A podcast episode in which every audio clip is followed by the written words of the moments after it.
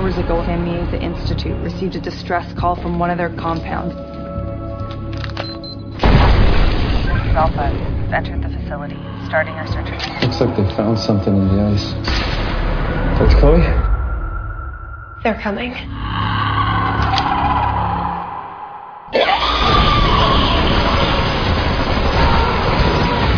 What is this thing? The longer we stay here, the more dangerous it is for you.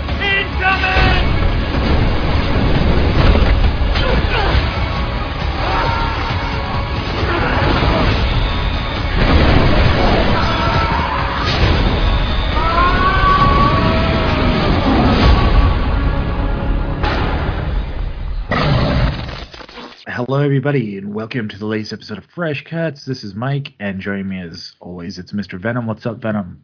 Greetings and salutations. I, Christmas shoppers. I'm going to go with Christmas shoppers again because I have nothing to go with this movie. So, yeah, it's still Christmas. We're still shopping. And, folks, if anyone's interested, I am multitasking tonight. I am wrapping gifts while I get to talk about tonight's movie. So, yeah, this is going to be an interesting episode. so, are you a, uh, well, assuming you guys put up a Christmas tree, are you put gifts Yes. under the tree as they come in? As I wrap them. I, I Okay. don't wrap them as soon as they. I, I'm the kind of person that waits until like a, a bulk of them are here. Um, like I, I would say I'm like uh, probably 90% done shopping, and uh, with uh, the wife gets Tuesdays and Wednesdays off. Those that's her weekend. So tonight being Monday, I figured it'd be a good night. The tree is up. I just got the tree this weekend, and uh, you know uh, it's the last night uh, before her weekend. So I figure fuck it, it'll make the tree look better too. Christmas tree without gifts underneath looks terrible. So yeah. Yeah, it doesn't. It doesn't look right. Um, all right, joining us as always as well, it's Don and Ellie. What's up, Don? Yeah, what's going on, guys? Um, you should do what I do. Um, I just put a crap load of uh, reindeer underneath it until the presents arrive. It makes it look a little more. I, I wouldn't say filled in, but it makes it look a little bit more like an actual, like there's actually something there. That's not bad. That's what um we do. We usually take um our because we um, my mom collects uh, reindeer, Ah. so uh, we have we, we we literally have a four foot plastic bin filled with them, and we usually just stuff them anywhere that we can find, and uh, usually that means uh, a, a, a good dozen or so are crammed underneath the tree. So until we actually get the presents in, that's usually how we go about it. Is we usually just we have the, the leftover reindeers just underneath the tree. Um, there's like a few scattered throughout the house, but the rest are just thrown underneath the tree until the presents arrive. Yeah, the only thing I have an abundance of here that I could do that with would be Jason Voorhees and Venom figures, which I don't know how Christmassy Jason and Venom really are. So, though it would look cool as hell, regardless. Well, I mean, there's never hike in the snow, so it, it's somewhat Christmassy. There you go. I mean, I don't know how many Ghost Jason figures you have, but it's a oh, better than nothing. Man, if they, if oh man, if Vincent DiSanti, I, I mean, I don't think he'd be able to get the license to release a Jason Voorhees figure from his movie, but if he could, that would be great. Maybe somebody on Etsy could make it or whatever, something unofficial. Hmm. Yeah, yeah. So I, all our stuff is still in like all the boxes they arrived in. We'll probably start trying to wrap some stuff because we made the mistake of waiting till like either Christmas Eve or Christmas Eve Eve to like try to wrap Oh. everything. You just get exhausted. Yeah, plus you don't get to enjoy the fully, you know, packed tree for too long, just for what one morning before all the kids tear their packages open. yeah, I like I like seeing the gifts under there for a couple of weeks. Yeah, I, you know, especially you know in this in like 2020 and 2021 with the whole pandemic and not really being able to invite as many people over as you'd like to celebrate the holiday. It's like what you do in your house yourself is going to kind of dictate how festive you are. You know, since I don't have guests here.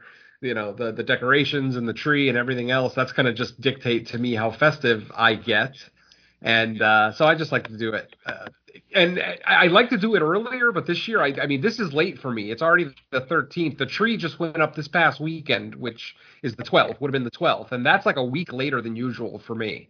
I'm not one of those people that puts the tree up right after Black Friday or anything, but usually like a week after Thanksgiving, I'll do it. And so I'm a week late this year, but I'm still feeling festive, so all is well. Oh yeah, no. Um, we usually have ours out either that Saturday or Sunday. Um, usually yeah. it's either one or the other. Um, one day is inside, one day is outside. It, gotcha. it doesn't matter which one we do first, but usually that Saturday and Sunday. One day the the yard the house lights go up. The the, the other day is uh, the tree and all the indoor decor- indoor decorations. Mm-hmm. So yeah, um, we have we always have ours up before December. Nice. And uh, I'm just lazy. Don't let this uh, distract. I'm, don't let this distract you from what we're actually here to talk about, folks. yeah, please. actually, no. Please let it distract us. um, um, yeah, pre-show uh, conversation there, folks. Uh, we'll we'll discuss more in a few seconds, but pre-show knowledge that n- nobody really knows but us. Inside jokes. All right. Yeah, so I guess we will get into the movie now. So we are covering uh, Resident Death Evil Valley, uh, otherwise known as Death Valley. Uh, it's streaming on Shudder currently. Yes, the actual title is Death Valley. The, the other thing was a poor. Oh, I thought it was Resident Evil Death Valley Doom, but that's just me. that's another good one. Yeah, I, I caught more Doom than Resident Evil, but. we'll yeah. All right, so our synopsis mercenaries with nothing to lose are hired to rescue a bioengineer imprisoned in a Cold War bunker. Upon entering uh, the ominous facility, they find themselves in a fight for their lives when they come under attack from an unknown and deadly creature. So. Okay. All right, that synopsis is already wrong. In the very first line, there's already a major issue with that synopsis. Uh, mercenaries with nothing to lose did our main mercenary not just get married and have a kid on the way? Are you yeah. telling me he's got nothing to lose? Really? Hmm. Interesting.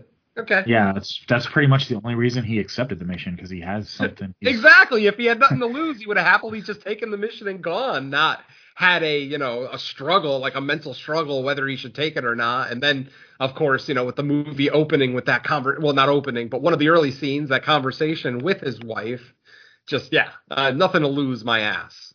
Yeah. that just that just proves that the people that write these synopses eh, maybe don't always watch the film.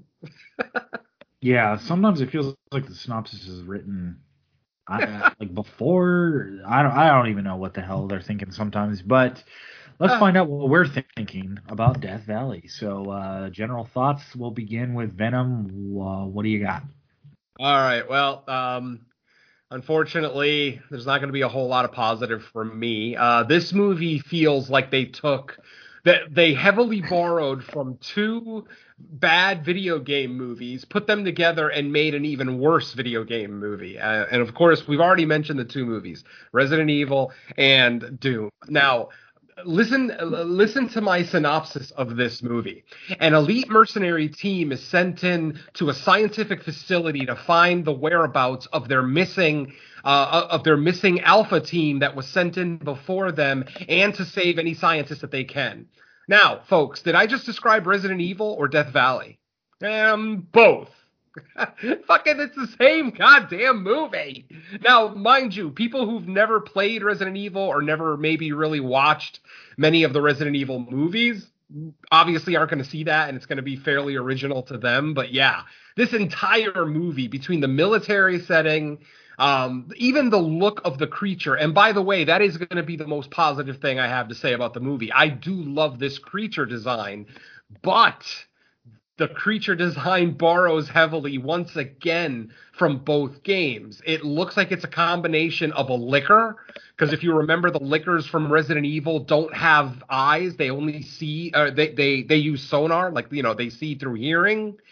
And uh, you know, it looks like their brains are exposed. Well, that's exactly what we got with this creature, except that the Lickers are quadrupeds and the creatures here are bipedal. They're more they're more humanoid. Uh, but then they also look a little bit like a, a oh I forget how to pronounce it. Uh, it's one of the demons from Doom that uh, the creature actually only has one eye, but it still has that kind of top half of the head effect that looks like it's an exposed brain. So yeah, I mean, creature design, though not very original, still does look good. I'm gonna give them credit for the creature design. Um, but yeah, man, the rest of this movie, the dialogue is painful.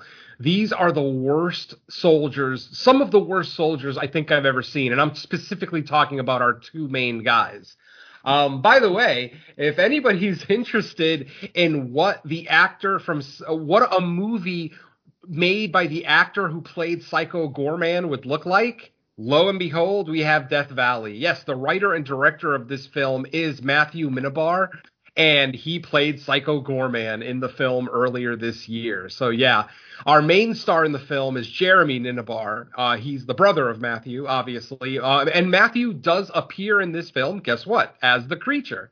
So yeah, we, have got we, have got some connections to Psycho Goreman, but not in the ways that I want it to connect. Whereas Psycho Goreman, even though Psycho Goreman isn't a movie that I praised when we reviewed it, I still did enjoy a lot of it. I thought a lot of it was really cool, and I could see why it was getting the praise that it was receiving. You know, it's not like I couldn't understand why people loved it so much. I completely understand why people love it so much, um, but it just you know aspects of it didn't work for me. Anyway, back to Death Valley as I'm watching this movie, it just like I said, it, it borrows so much from other movies that it's hard to kind of really take this too seriously. Uh, the dialogue, as I've already mentioned, uh, poorly written and poorly delivered. Like other than our main star in this one, Jeremy Ninaber, I don't think anybody was really exceptional with their performance here. You know, they were all acceptable. I'm not going to say that they were necessarily the worst actors I've ever seen. Not at all. Um, this movie definitely felt like a sci-fi original to me. It, it had that sci-fi television glossiness to it, uh, but definitely didn't look like a Hollywood horror film, something that we would have sat through in a theater. Um, the, the movie's set in a jungle setting, but the cinematography is really nothing really to talk about.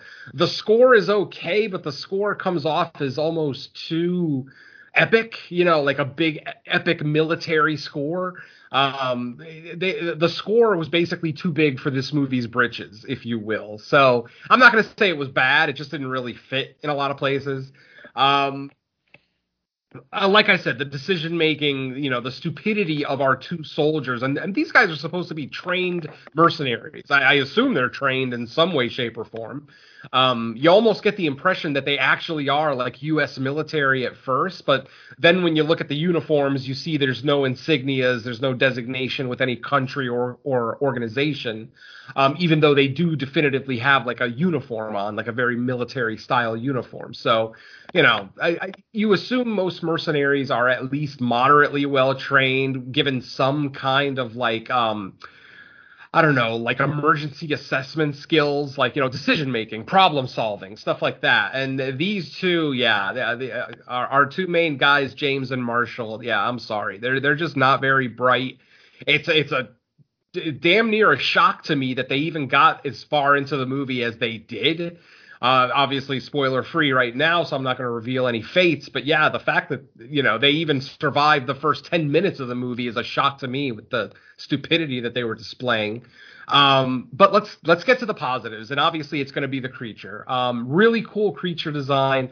Um, one thing that I that I really respect that this movie does that a lot of creature features don't do is that it they didn't give us that slow reveal of the monster like you know maybe in the cold open you'll see like a claw maybe or a foot or you might see it from behind. No, this movie is literally bam, creature. There it is in all its glory. Like there's no, you know, there's no build up, there's no nothing. I respect that because uh, sometimes the build up to the reveal of a monster or a creature just it doesn't feel like it fits you know and and this one they could have actually done a little bit something because the eventual reveal would have been fairly impressive looking but they subverted all of that and i give them kudos for that um, i have no major issues with the pacing of the film i mean we we start right into the action right from the cold open you know we already see three people running away from some unforced uh, you know unseen um, you know entity that's kind of chasing them down a hallway but you know, so so like I said, lots of action. Uh, pacing is okay. Like I won't necessarily say I was bored during any of the film, but I will say that I was rolling my eyes a lot. Um, especially during the military scenes. Um, there, there's a big military gunfight outside the facility before they actually get in, that's just oh god it's, it's it's just one of those ones that looks like it was shot on a weekend you know on a very low budget. I have no idea what the budget for this film is. Um, this is a Shudder original though. This isn't just a Shudder exclusive. They actually do have a hand in the production of this film which disappoints me a little bit honestly. I would expect a little bit more out of Shudder at this point. But uh, let me just cut this short and just say, uh, yeah, I just had a lot of problems with this movie. Aside from the creature effects, I did not have a great time with this one. I hated the story. I hated how confusing all the reveals were. After watching the movie, I'm still not 100% sure who this woman is. Like, I, I, must have missed a key line of dialogue somewhere. And once we get to the spoiler section, hopefully Mike or Don can kind of fill me in on what I missed. But yeah, like I watched that scene where they give us the big reveal, and I'm just like, what? So, like, I, I just yeah, this whole story just did not work for me. And like I said, the mere fact that every single scene borrows heavily from two other not so great video game movies just is not uh, helping this film at all. So, not to say that there's not people that are going to like this film. I, you know, there's going to be a lot of people that just like fun, brainless uh, creature features, and there's nothing wrong with that. If that's your bag, awesome. But for me, I kind of look for a little bit more substance in my creature features. Um, like I, maybe you remember Antlers from a couple of weeks ago, a couple of months ago, actually, that we reviewed here on this show. I was higher on that than I was on this, but I still wasn't all that high on Antlers, as high as other people were. So, um, as you can see, I kind of demand a little bit more from my creature features, and uh, this one, yeah, for whatever it's worth, just didn't work for me on every level. So yeah, uh, n- not going to get a recommend from me. Next. All right, Don, you're up. What did you think? Well, uh, I'm a lot more positive on it than Venom. Um, I, I, I, do agree with a couple of the points. Um, his issues with it, with um, a lot of the decision making skills and a lot of the tactical military um, advantages that they're supposed to have. I, I, I, do agree that's one of my major failings with it. But as for a lot of his issues, uh, I don't have them. Uh, I'm not concerned with it not being original. I'm not concerned with it borrowing heavily from video games that uh, I'm not that fond of. It, it doesn't bother me. I I was I was a lot more into it. Um, a lot of the action scenes are a lot more fun. Um, a lot of that stuff is what I'm into it for. So I do enjoy the opening firefights in the forest. I do like a lot of the gun battles inside the facility. That was a lot more my speed and what I was into. As for uh, the rest of the film, I I found the setup intriguing, not necessarily great, but intriguing. I was into it. The necessity to have so many reveals, I'm still torn on that because on the one hand, I I do agree. There's too many in there, and it just feels way too drawn out, way too confusing, and a lot of them don't make sense, as if they were trying to expand this into a bigger story than what we're originally getting here. You know, some something like they're setting up for sequels or prequels or something like that. Like I, they were setting this up to be something that's not going to be the only entry in this franchise. I, don't know if we necessarily needed that. Maybe if there was hints of it more than anything, and I'm trying to trying to dance around it just so that way we're keeping it spoiler free.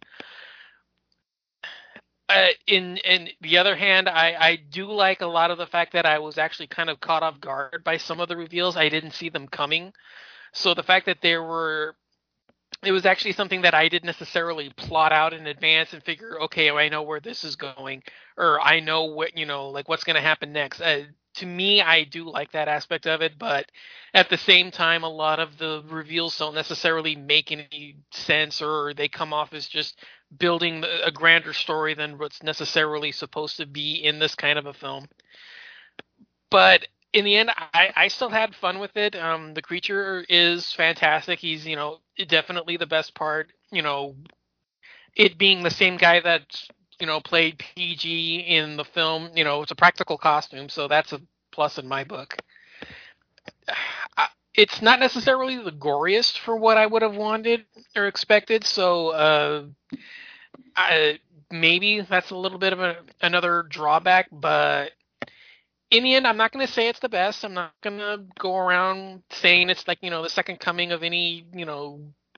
It's not like the second coming of Pumpkinhead, which is a you know similar film about a creature that just stalks people and kills them. But I I had enough fun with it that I didn't hate myself after, but I, I do see a lot of the flaws where Venom is. I'm just not as they're, they're just not detrimental to me as detrimental to me as they are to him. I guess is what I'm trying to say. So. Mm-hmm. Yeah, um, at the risk of saying anything more incriminating, I'll just uh, leave it at that. Mm-hmm. All right. So, yeah, for me, it, it just felt like this movie was a generic version of other movies we've seen before. I don't think it necessarily makes it a bad movie on that, you know, on that uh, scale alone. I, I don't know. I just didn't find the movie very interesting. I think Venom kind of said it right when he was like, it, it's almost like a sci-fi network or like Asylum version of other movies we've seen. Uh, not I I didn't find the characters terribly interesting. I thought the creature design was kind of cool, but then again, it reminded me of a Licker or Licker or whatever from Yeah. Resident Evil. So that's probably why I liked it so much exactly. because I've seen it in another movie, like almost exact. Yes, it was missing a couple of the features, um, but it's kind of like The Simpsons with the shining and the shinning. You did just enough to for not to get sued for being a Resident Evil movie, almost basically. Um, what else can I say about it? You know, I don't know. It, it kind of felt like they took some of, of the plot of the original Resident Evil movie mixed with Resident Evil itself, the game, and kind of mixed and matched to make their own movie out of it. But I don't know. I just have a hard time when movies do that, but then they're like the some other parts just equal less than everything that came before it. I again, I'll reiterate. I, I don't necessarily think it's a bad movie, but it's just like if if you're into this kind of thing, there's many better ones to watch. I was just kind of bored. I, I wasn't really into like the twists and reveals. Nothing was really surprising about it. I don't know if I, I did I find anything confusing or not 100% sure. Maybe towards the end there was like a reveal. Maybe it was the the last reveal. I don't know. We'll have to get into that in spoilers, but. I don't know. It just felt like a very average movie. Um, I think it, it will have its audiences. It tends to be on the action horror side of things. Some people are into that. Action horror is really not one of my personal favorites. Uh, there are ones out there that exist that I like. I mean, Aliens is probably the most famous one for tilting on the action side. But and also in one that kind of that now that you say it, that actually does have kind of a similar premise to this even. Now that you Mhm. say it, yeah, yeah, I didn't even catch it. I mean, I mean, yeah, the reasoning why they're there is a little different, but almost kind of the same thing. Now that you say that, I didn't even catch Yeah. that. Uh, true, true. But uh, what else can I say? Hmm. Uh, uh, nothing really. I mean, it's 90 minutes, so it's- at least it doesn't, you know, stick around way too long. but uh, yeah, I just think it's an average film. It's nothing you got to run out and see. It's not going to. Well, I, I can't say it's not going to be on anybody's list, but it, it's not going to be anywhere close to my top 10 probably. Um, I mean, well, it'll be closer. not, It'll be closer to the higher end of mine, but it's not like I'm gonna say it's like my ten worst of the year. Yeah, There you go. That's true. Yeah, like I said, I wouldn't go as far as to say it a bad movie, but there's just nothing about it that really grabs me to say like to recommend to other people. Oh, you got to go watch this, and that's kind of like the most disappointing thing because I feel like Shudder, they're kind of, I, I don't know. I don't know really how, know how to explain it, but it feels like you know maybe They're better than this. Like this should be Netflix rather than Shudder. they all they I feel like they used to be, and maybe it's just part of the growing pains of like with a, you know if we're getting more subscribers, we feel like we have to ramp up the amount of content, and maybe there's just not always like the good festival stuff that they can get rights to soon enough. So Mhm. there we have to fill our streaming platform with something new, and it's movies like this that end up getting the call because it's like, well, we can't get the stuff we really want to. Whereas like I remember when I first subscribed to Shudder it felt like they were much better at like grabbing festival stuff and maybe it's just the growth where bigger platforms or bigger distributions are snatching Right. those up and Shudder is having to settle for, you know, what's left. At but you're also you're also not. I was going to say you're also not distinguishing between Shudder originals and Shudder exclusives. Like you're you're talking about movies that they picked up at uh, at, at like festivals. Those are not Shudder originals. Shudder Right. didn't have anything to do with the production of that film. This is a Shudder production. This film. This is an actual Shudder original. There is Shudder money involved in the production of this movie. So yeah, we have to uh, because I because I'm I'm right there with you. I think Shudder is a great distributor. I think that they pick up a lot of really cool indie horror films and put them out there. I don't, I honestly I don't remember what the last Shudder actual production that we reviewed on this show was, if we gave it a positive re- review or not. But yeah, this one it's a little disappointing, especially considering Shudder is kind of the source for horror for many of us the fact that this is what they kind of gave us. On top of the fact that this kind of feels like their answer to the recent Resident Evil movie that just came out as well, which is like that's kind of like the asylum type shit. Like don't turn into the asylum. The asylum's got their thing and that's cool for them.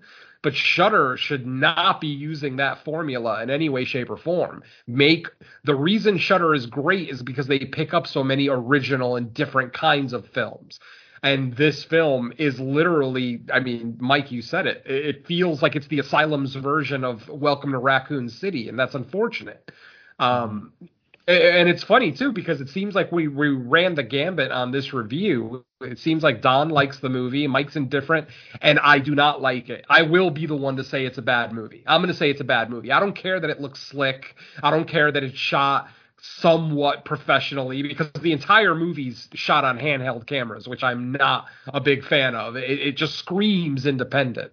Um, and sometimes big production films will do that purposely to have their film look like it's an indie.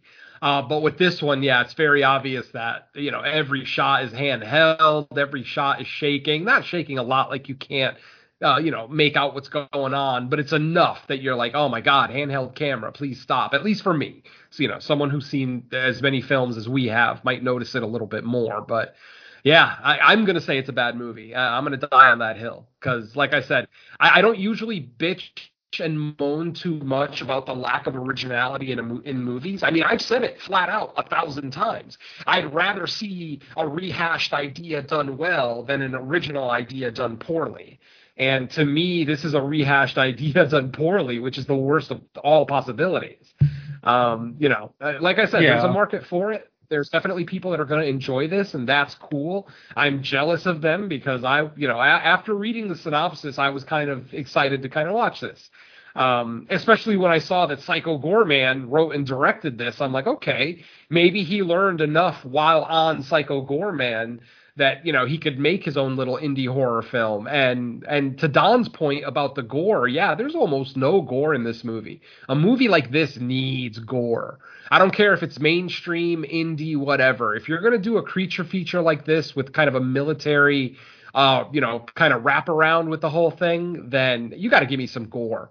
Um, all we really got as far as gore is what a couple of CG headshots during the you know uh, the gunfights outside. Um, and the There's most like a couple of after. There's a couple aftermath shots when they're walking through the facility, but that's Right, not blood right. trails. Yeah. Exactly, yeah, aftermath stuff. I mean, I, you know, it, it does look good. And like I said, I don't want to take anything away from what's actually in the movie effect wise. It does look good. I just obviously the budget must have been a limitation for them because of the fact that there's no not a lot of gore. I mean, especially when you look at these creatures and the fact that they're blind and that they see through hearing. Um, not necessarily sonar, but just you know they're listening for noises and blah blah blah. Just like the Resident Evil Lickers. Once again, more similarities. So it's still one of those things where um, I will praise what they did well. Unfortunately, I don't believe they did very much well. Um, but like I said, I mean, you've got three of us on this show. All three of us seem to have different opinions. So it seems like you might have to just watch it and find out for yourself. Yeah, and I, I think for me, it's like I, I just find movies like this more generic than anything. It's like you can give or or take it. It's like I.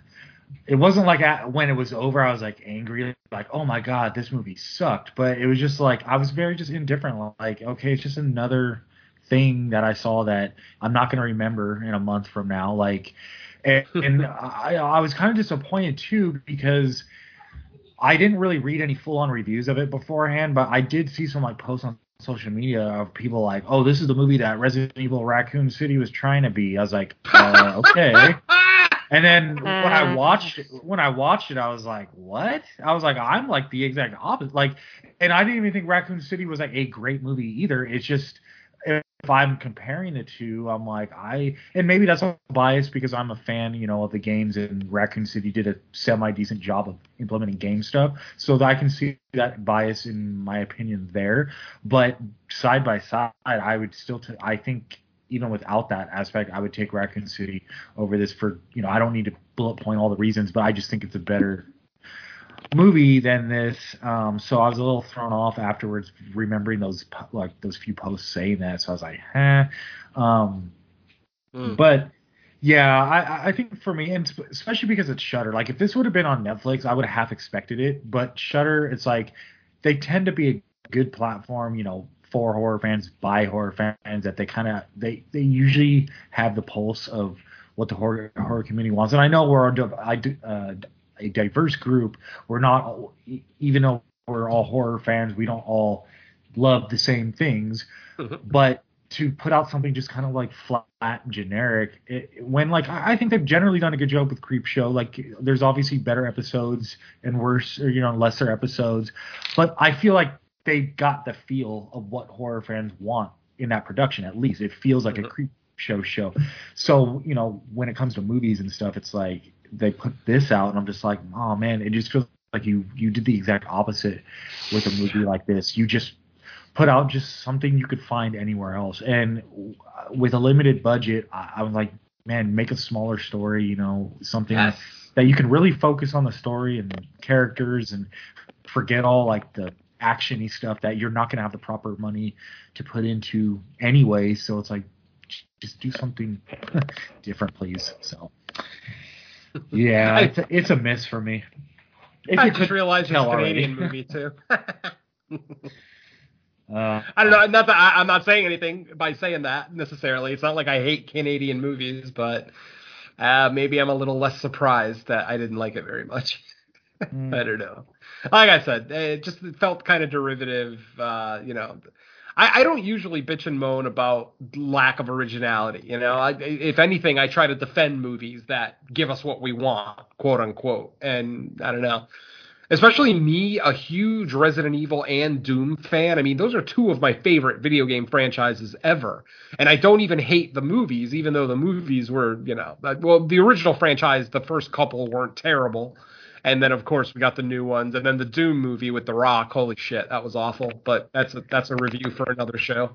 Um, just for as much as I love these franchises, man, I just can't get into the movies. It, just it's one of those things that I guess these stories, these narratives are just better told in a first person, you know, um, not first person, uh, what's the word I'm looking for? Interactive, in, in a more interactive space. Rather than just sitting and watching the story play out in front of you, these stories are more compelling and interesting when you're a part of the story, when you're actually controlling one of the characters. So, yeah, I, I I'm starting to think that this whole you know scientific facility you know getting locked down because of a bacterial or viral infection escaping it's like that I can't remember too many of that style of movie that I would ever praise. They're always like average, middle of the road, all, all the way down to just bad for me. So, yeah, too bad.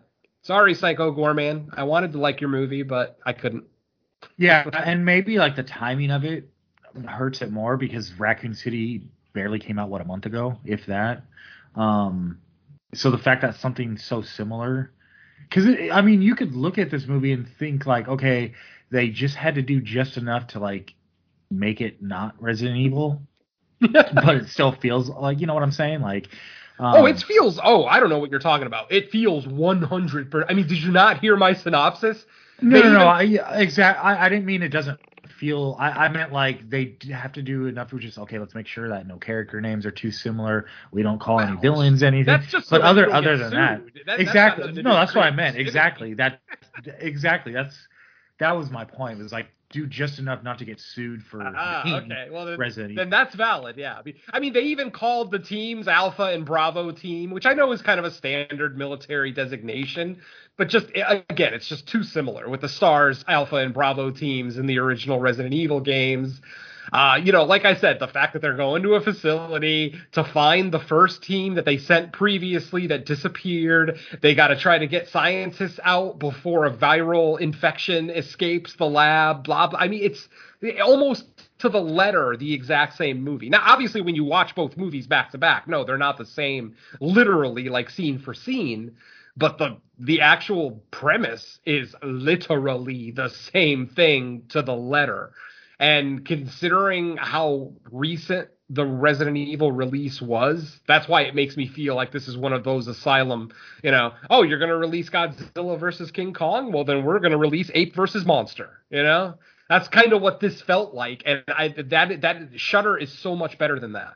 I just, I really hope this doesn't turn into a, a kind of a trend where Shudder starts doing like B movie versions of big theatrical horror things that come out because goddamn, don't you know, like I said, the Asylum has its niche and I like a lot of Asylum movies. Don't get me wrong. It sounds like I'm being negative about the Asylum. No. What they do is their thing and it shouldn't be anybody else's thing, you know? Um so yeah, I I, I don't know what else to say. I, I I wanted to like this a lot more than I ended up liking it, and that's really too bad. Especially because, oh, go ahead. No, I was, I was just gonna say, speaking on the whole Resident Evil thing, would you have been surprised if in the third act in walks Chris Redfield like randomly, and you're like, oh, Oh, I was expecting there to be a post-credit scene with Albert Wesker showing up, but this time he'd have his sunglasses on and all ready to go. I don't know. Yeah, like I said, I, I, if you're not as familiar with Resident Evil as Doom as you know a lot of us hardcore gamers, you're probably going to find more enjoyment out of it. You know, because it's not going to be every single scene isn't going to remind you of something that you've seen in a video game or a movie. You know, over the last 10, 15 years.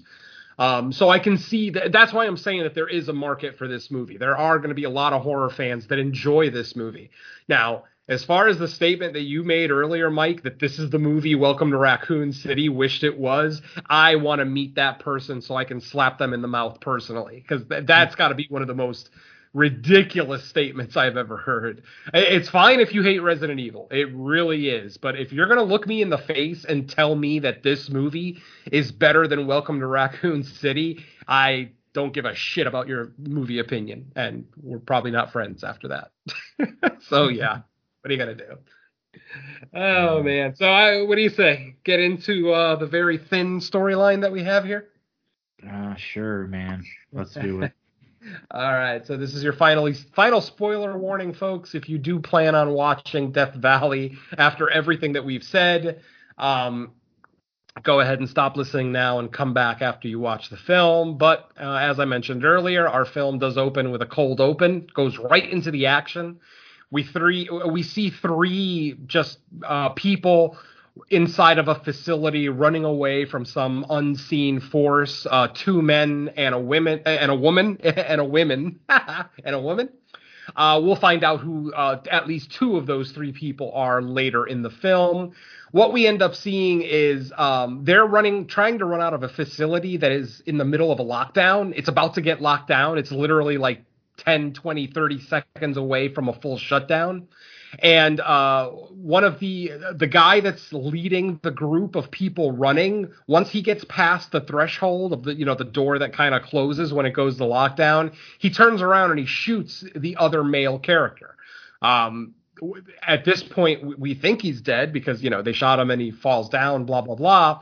Then he turns around and he points the gun at the woman the only woman that's in this group it looks like he's about to shoot her eh, also like you know shoot to kill but he ends up just shooting her in the leg which then traps her in the facility. Once he shoots her in the leg uh, she tries to get up and run towards the closing door but of course doesn't make it. She ends up being trapped in the facility Then what we see is a door, another shuttered door closing at the other end of the hall that these two are standing in.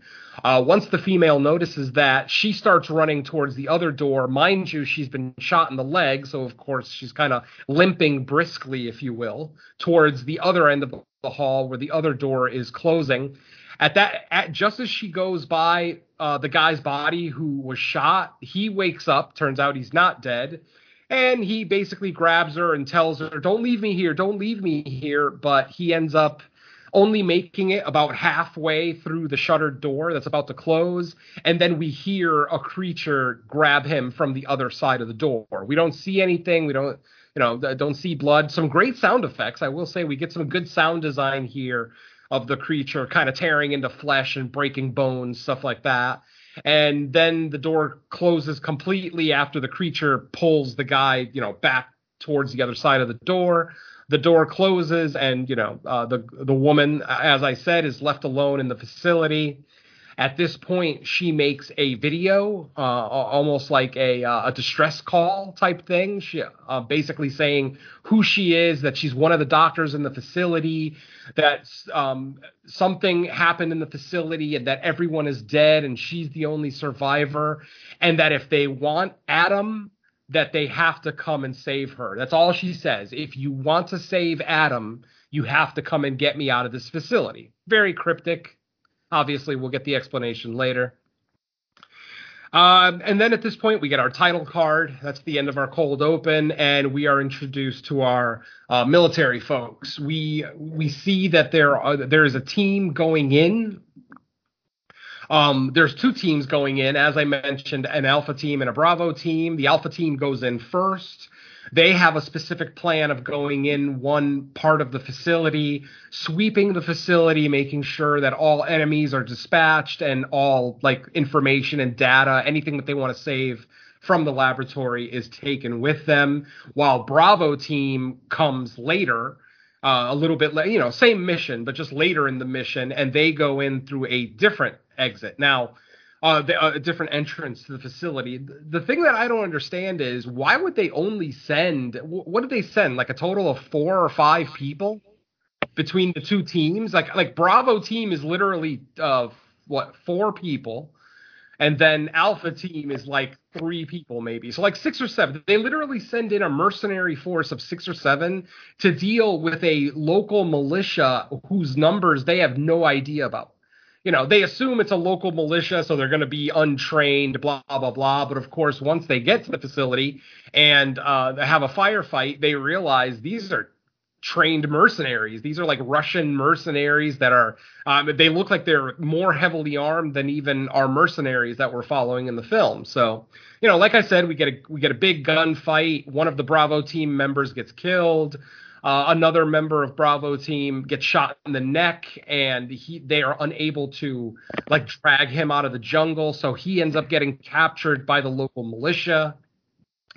Um, where do we go from here? Um, at this point, the the injured soldier, the one that's captured by the militia, uh, we this is where we get our first reveal, I guess you could say, of the film that the militia that these guys aren't actually bad guys they're trying to stop whatever's trying to get out of the facility. So they're not actually trying to take over the facility or uh, blah blah blah. Uh, like we're told actually at one point in the movie, our our only survivor, Dr. Chloe, basically tells us, you know, that uh, the military guys outside they want to turn this into a weapon. They're trying to get in here, blah blah blah.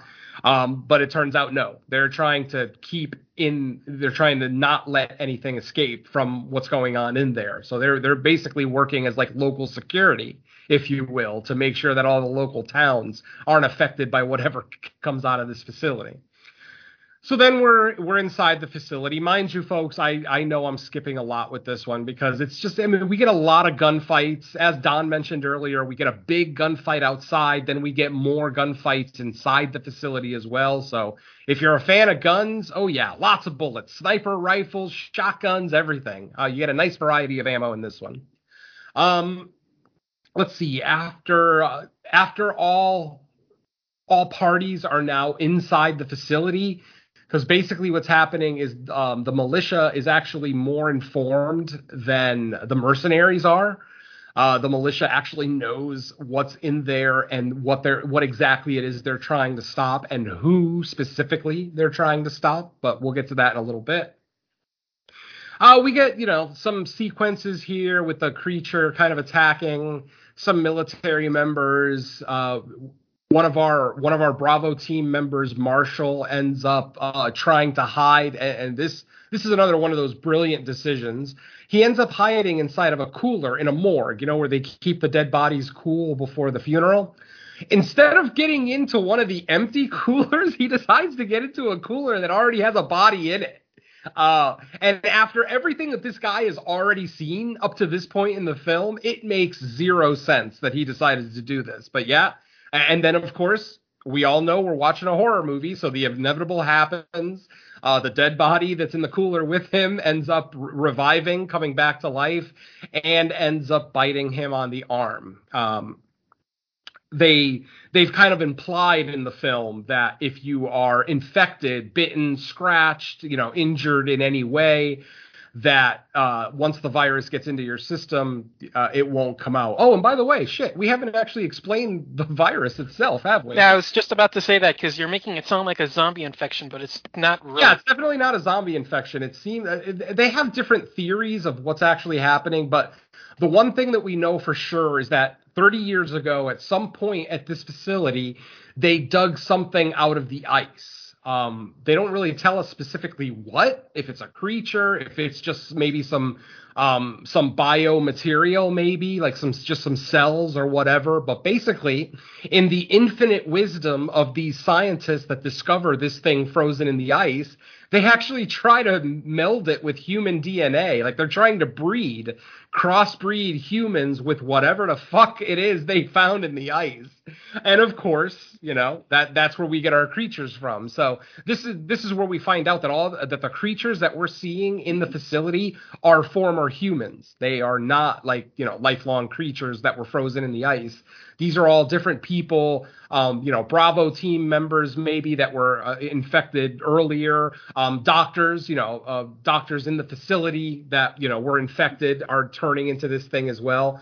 Um, we don't get an aliens situation where you know there's like a dozen of them at a time. For the most part, actually, totally, uh, we only really see one at a time. Um, it may be the last one alive. Like uh, again, no one's really ultra informed on you know uh, how many of these things there are. That she mentions that there's 22 people that were originally stationed at at the facility, and that she's the only survivor. So potentially there's 21 of these things running around. But we never actually see any kind of like horde scene or a hive or anything like that. Like I said, we see one at a time uh, for the most part. So all right, and then we get another reveal. God damn it. Uh, this time we get a reveal of Dr. Chloe herself. And as it turns out, Dr. Chloe, as many of you probably would have guessed by now, is not a doctor she actually was a prisoner in this facility and that she's been here her entire life. She said, uh, she said, I've been here for 30 years and I had no desire to spend the rest of my life in here. So she actually sabotaged the facility. Um, this is where I get confused. Like, I'm not sure, like, what she did specifically, if she released the virus, or if she actually is the thing that they found in the ice. I'm just very confused at what Chloe's role in this whole thing is. Obviously, for the whole movie, we think she's a doctor, but of course, we get the reveal that she's not a doctor. She actually was the prisoner. She was the reason why everybody was there, keeping her in there. Um, so, you know, either the infection lives in her or potentially in her unborn child, which, yes, uh, we also get the reveal in the scene that she is with child, um, and that she's just as far along uh, as um, our main military. What's his name? James. Uh, James's wife is 12 weeks pregnant, and it turns out that Chloe is also right around uh, 12 weeks pregnant as well. So, you know, there's a little bit of a you know a mild connection there. But like I said, once we get the reveal that Chloe is actually the catalyst for all of this that's been going on um, you know, uh, obviously everybody kind of disassociates themselves with her. She suddenly becomes the antagonist of the film. And then we finally get a scene with uh, one of the creatures and her in the same room, and they actually have some kind of, they still have some kind of relationship because it doesn't attack her. Uh, the creature doesn't attack her. It actually attacks the other guy, uh, one of the other soldiers, Marshall. But when James threatens to shoot Dr. Chloe, or I guess we can just call her Chloe at this point. Uh, when James threatens to shoot Chloe, the monster actually lets go of Marshall and actually starts to step away. So these are highly intelligent organisms. Um, they they can even mimic speech. At one point, one of the mercenaries says, "God help," and the creature looks at him and says, "God help" in his own little creature voice. Obviously, it's not quite that clear, but you know, it's it's gargled. You can tell that he's mimicking the mercenary. So there's obviously there's obviously still a level of intelligence here with these creatures, um, but you know maybe not as much as they need apparently because uh, at this point. Uh, we continue our escape. You know, um, Chloe is able to get away from the mercenaries on her own. Uh, James and Marshall are still in the facility. Uh, Marshall, as I've said, is has been bitten, but has not really said anything to anybody. Not in a malicious way where he's trying to hide it. It's just that he's trying to help, you know, his buddy and anybody, any other survivors get out of this facility, so that he can then just go and sacrifice himself because he knows he's about to turn. Um, we do get a scene in the film where uh, the love interest of Marshall gets attacked by a creature. We don't see the attack. We just see that she's sitting in a room. She's barely breathing. Her eyes are open, uh, but you can see like the veins uh, in her uh, face turning blue, like a deep blue, like you know that that effect that we're all used to. And uh, what happens is Marshall asks Dr. Chloe to help her, and Chloe says, "Well, I can't help her. There's nothing that can be done. There's no cure." and then his his very next line is, "The fuck you mean there's no cure?" It's like somehow he doesn't understand that this brand new virus that was just discovered, um, you know, however many years ago, doesn't have a cure. So you know, uh, again, it's the tiny brain of a military guy uh, no offense to my military brothers, I love you all, but yeah, these two idiots in this movie just do do not deserve any military respect at all. So yeah, um, after Marshall leaves Dr. Chloe with um, his pseudo love interest, uh, I guess they're technically exes, but there's obviously still something there. Um, basically, as soon as Marshall leaves the room, Chloe grabs a gun and just shoots uh, the lady in the face. Just blows her head right off. Obviously, Marshall and James hear the shot. They go running back to the room. Uh, they see what has happened, and of course, we get that standard interaction where uh, Marshall wants to shoot Chloe, but then James kind of protects Chloe. You know, says, "Hey, if she knows that there is no cure, then why are you arguing with her?" Type thing. Blah blah blah. Uh, I'm going so out of order here, folks. Sorry. If you're looking for any kind of discernible storyline from me, you're not going to get it today because, yeah, I'm all over the place with this movie. And um, ultimately, I do have to admit that I just watched this movie uh, right before we recorded. I had a very busy weekend, both with recording and other activities that I had. So I did not get a chance to watch this movie until today, literally right before we recorded. So I'm sorry if, uh, you know, every single bit of information isn't 100% accurate today, but you know, sometimes it happens, especially during Christmas. We get busy with family stuff and blah, blah, blah, blah, blah. So back to Death Valley. Uh, where are we? I guess we could just go to the finale from here. Um, after we get all the reveals of, you know, who everybody is and what these creatures are and, you know, what Chloe's role is in this whole thing. Uh, we're back outside the facility. We basically have uh, Alexei, who was kind of the leader of the local militia. Um, and he confronts Chloe. As I said, Chloe's able to get away from the soldiers. She's able to get out of the facility. But then Alexei is outside waiting for her. And it's very obvious that they had some kind of relationship too. Uh, Alexei must have been one of the scientists who actually worked at that facility. Uh, maybe he was just a security. No, he's military. the guy from the beginning. He's the he's the security guard. Right, right. No, but oh, what is his actual role? I know he's a security guard.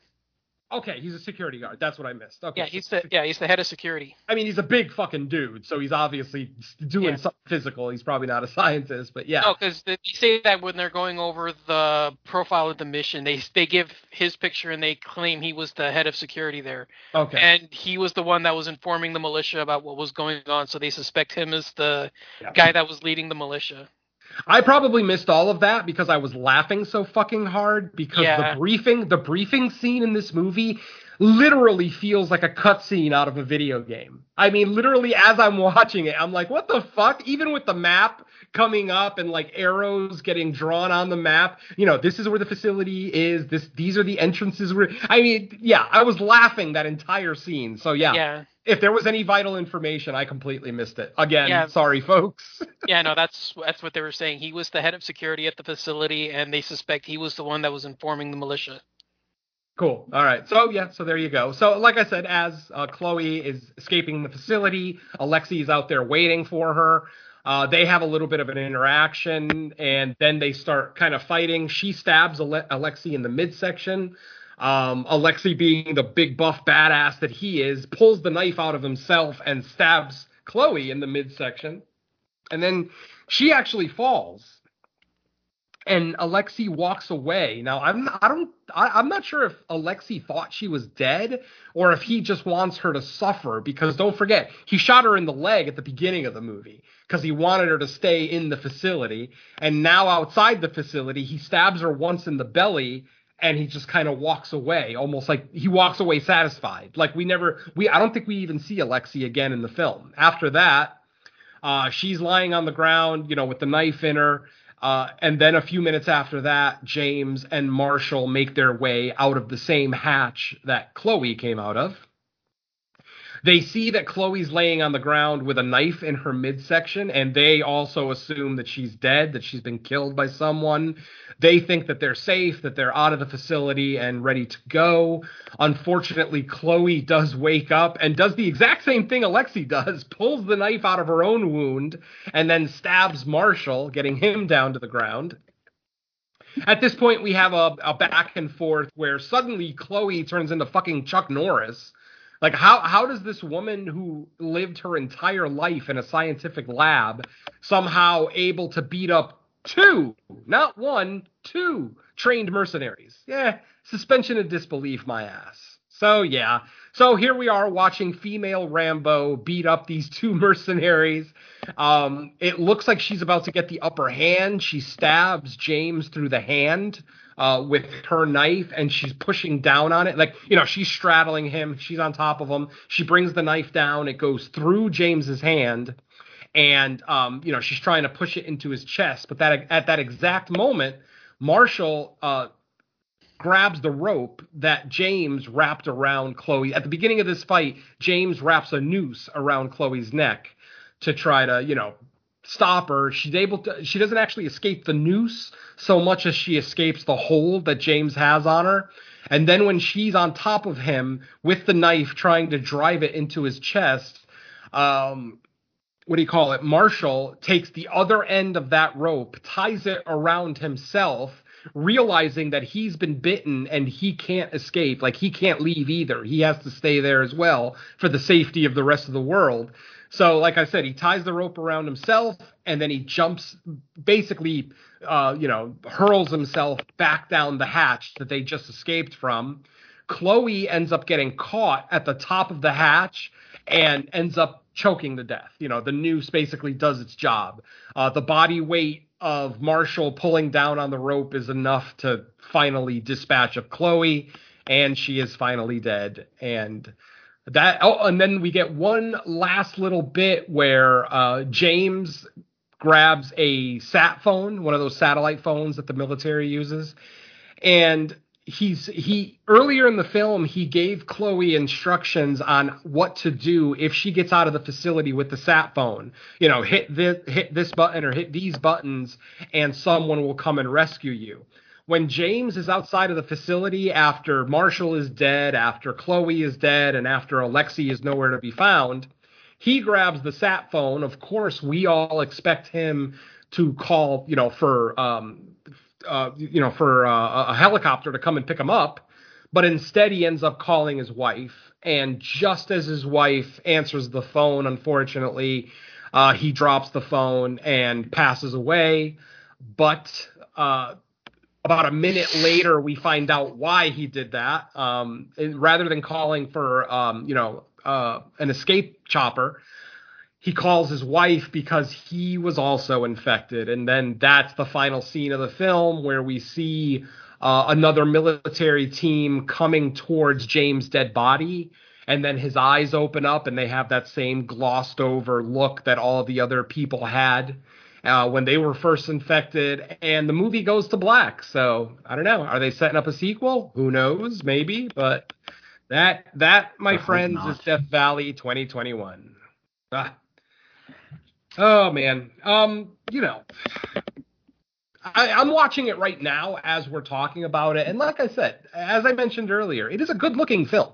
It looks like a Hollywood, you know, theatrical production. You know, it's it's somewhat well made. I'm not going to say well made because, like I said, I hate um, handheld cameras, especially when an entire film is shot on handheld cameras like this one is.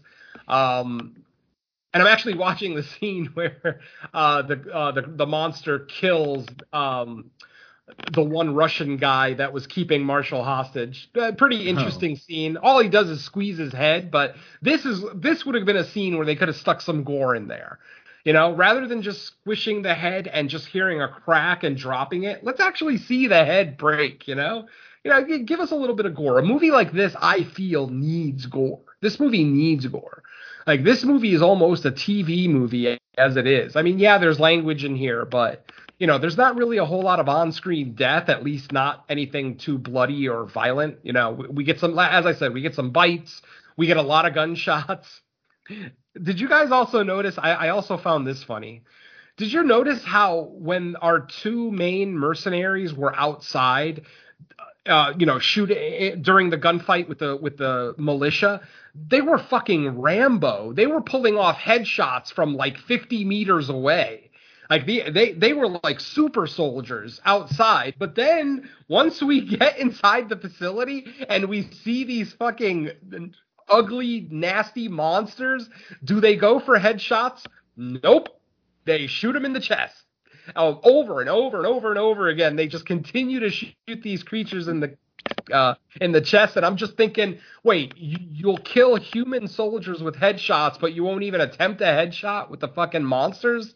this, is, this is what I'm talking about about some of the decision making in this movie. And maybe it's not even the fault of the characters. Like maybe this is more the writer director of the film just being inconsistent. Like I said, these guys were super soldiers outside, and then in the facility they're fucking preschoolers. So I don't know what the hell happened. I mean, obviously, when you see a monster, something that you've never seen before, yes, it, it can affect your psyche and it, it, can affect your nerves, things like that. But uh, it just, yeah, it's like they forgot how to shoot a gun when they went inside the facility. And I, I don't know.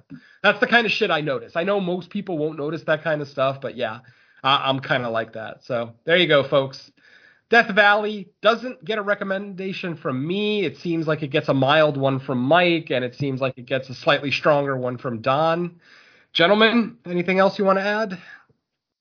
Uh, I, I mean, I would I wouldn't even give it a mild recommendation. I would just say it's kind of there. I mean, yeah, I I would go with a mild recommendation. Okay, there we go yeah, I mean, I, I think this type of movie there is an audience for it, and there's going to be people that like it more than me. Obviously, I think Don is one of them. Mm-hmm. Um, and it's not like the worst thing out there. No. Obviously, there there's plenty worse that you can get than this. I just don't see it as something that I would tell people, oh yeah, you got to go see this, especially at this point in the year when people are probably looking to fill in gaps or find like those last minute watches to possibly be on their list. This isn't one of those, so yeah, you, know, you can you can leave it for the future. Exactly. Yeah. Oh well. All right. Well, with that said, um, I think we got one more episode this year, Monday the twentieth. Yeah. So next week will be our final episode, but I believe there's no theatrical release coming, right? So we're gonna finish it out with a VOD. Yeah, not until Scream. All right. Well, we'll figure out what we're gonna do next. Um, but let's find out where we can hear from everyone. So, Venom, what do you have out currently? Honestly, I don't have a lot new. I, in fact, I have very little new, just because again it's December and I've got so many other responsibilities as well. I haven't been podcasting nearly as much as I did in October and November. About the only new thing that I have is I did a guest spot on Cinema Attack this past weekend. I participated in their Christmas commentary episode. And for that, we did 1983's Blood Beat, which, man, if anybody out there has seen Blood Beat, then you know the pain that I've gone through. If you don't, if you've never seen Blood Beat, I'll just say this. It's a movie about a samurai ghost killing people in central Wisconsin. I think that's all you really need to know. Oh, and Uh, it's it's a, it's a Christmas movie too. and that that was the other thing. Uh, Yeah. One person in the movie says "Merry Christmas," so it makes it a Christmas movie. because you don't even see a Christmas tree until over an hour into the film. Like literally, the only thing that says it's Christmas is that one girl saying "Merry Christmas" to somebody, and it's like, oh, okay, so it must be a Christmas movie. I mean, there's like no snow on the ground. It's a it, it's Christmas in Wisconsin. Really? It doesn't snow in Wisconsin. It seems like they had that that thing with like Halloween, where they shot the original Halloween in the middle of the summer in California, so it's hard to make it look like fall in Illinois. Uh, it seems like they kind of ran into the same thing here with this one. So yeah, Blood Beat. Uh, I would say, I'd say if you're interested in hearing me get tortured for an hour and a half, go ahead and check out that commentary. Um, it's not an easy movie to find either, so I'm not sure where people are. If you don't already own it, Vinegar Syndrome did release a Blu-ray of it. So if you if you are one of the lucky or unlucky few, depending on what side of the fence you're on, that actually owns that uh, Blu-ray, then you'll be able to listen to Cinema Attacks uh, commentary. And like I said, if you want to hear me just die inside for 90 minutes, then yeah, this is your opportunity, my friends. and that's pretty much it I got new, Mike. I mean, everything else is just the episodes that we've been talking about for the last couple of weeks. Creature Comforts episode 3, uh, Underwater Kaiju from Outer Space episode what, 23 or 24? I forget where we are at that point. Um, yeah, I forget. um, it's not horror, okay. Uh, Cheech Chong is still our latest episode, and nothing new from In the Mike of Madness. So yeah, that's it from me, Mike. It's been slow, just the one guest spot. Nah, it's the holidays. We all deserve to take it a little slower. But uh, Don, what do you got? Um, the only thing I've got, um, I've gotten a, uh couple of more episodes for uh, my new show, Horror Countdown, um, recorded. That nothing's been edited, nothing's been fixed or anything, but uh, I have all of the episodes for January recorded. So um, basically, I think once we finish the next week's show, it's going to be into the editing room and getting everything um, accomplished with my mediocre to below average editing skills. I'm right there with you, buddy. yeah.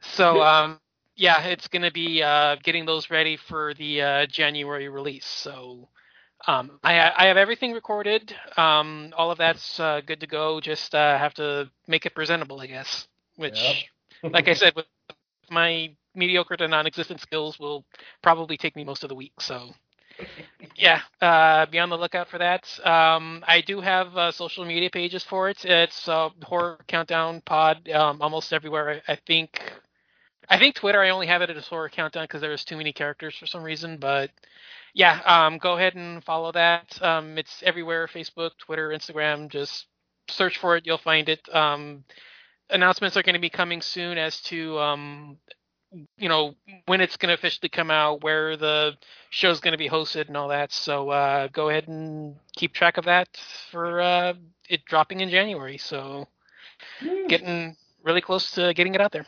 Nice. Cool. We're all looking forward to it and maybe Mhm. participating eventually. You guys have open you guys have open spots, so just let me know. Cool. Uh, all right. Well, as far as I know, yeah, nothing really new. Uh, I know I'm still going to be uh, on an episode of uh, what is it, Twelve Nights of Chasemas or Days of Days. Chasemas or Movies of Chasemas? Okay, days. Um, yeah, so I'll be recording that probably uh, probably in the upcoming week sometime. But um, I'm trying to think. Do I have other than that nothing scheduled other than normal shows? Uh, our December episode of No More Room in Hell should be recording what this Saturday. Yep. Uh, yeah, as long as nothing knocks that off the schedule, that should be coming. And yeah, so like I said, December we try to not overload ourselves because we do, you know, like to spend some time catching up on 2021s we missed. So uh, I think yeah, ep- episode after next will be the top 10. It's it's hard to believe we're already there, but it is so. So Yeah. It's gonna be hard for me to be on a top ten show that I'm not hosting. So Uh, all right. Well, with that said, yeah, we are going to get out of here. So thank you everybody for listening to the latest episode of Fresh Cuts. We will ba- be back next week with our final episode of 2021. So until then, catch you later. Let's say bye to the listeners. Adios. later. Peace.